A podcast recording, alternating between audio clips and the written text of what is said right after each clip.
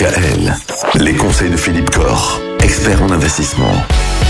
On continue à s'intéresser à l'investissement immobilier. Philippe, aujourd'hui, les foncières cotées. Apparemment, c'est bien, mais qu'est-ce que c'est? Les foncières cotées, je voulais qu'on en parle un peu parce que c'est vrai qu'on a parlé beaucoup des SCPI, que tout le monde connaît les SCPI, que tout le monde investit, comme on en parle des volumes investis dans les SCPI, avec quand même des coûts d'acquisition qui sont pas neutres.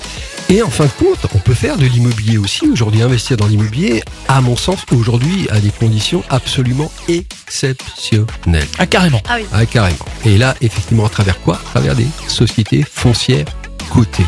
Alors, les sociétés foncières cotées, bah, c'est des sociétés comme Clever, euh, Unibail, euh, des sociétés comme ça qui sont des sociétés qui gèrent de l'actif immobilier, du patrimoine immobilier, et qui sont cotées en bourse. Et euh, Clépierre, Unibail, tout ça, ce sont des, des- des sociétés qui, donc, qui touchent les revenus locatifs, puisqu'elles ont des actifs immobiliers. Mais comme elles sont cotées en bourse, elles subissent les aléas de la bourse. Et là, en 2022, avec la hausse des taux, effectivement, le premier réflexe des marchés boursiers, c'est de considérer que comme les taux de crédit augmentent, ces sociétés foncières vont être pénalisées.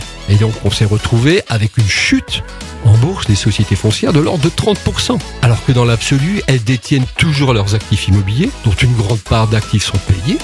Elles ont des revenus locatifs qui, par définition, sont indexés sur l'inflation. Donc, ce sont des investissements aujourd'hui qu'on peut faire dans l'immobilier avec une décote de 30%. Donc, aujourd'hui, investir dans des sociétés foncières cotées me semble hyper intéressant, d'autant qu'au niveau des coûts, Au travers de la bourse alors. alors, au travers de la bourse.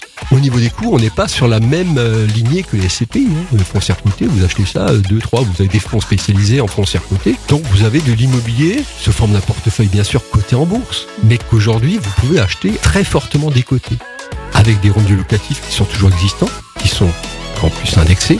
Donc oui, pour moi aujourd'hui, la foncière cotée, c'est le moment d'acheter. quoi. Là, on a un actif immobilier qui aujourd'hui n'est pas cher et qui est rentable. C'est le moment. Eh ben, allez-y, foncez sur la foncière cotée.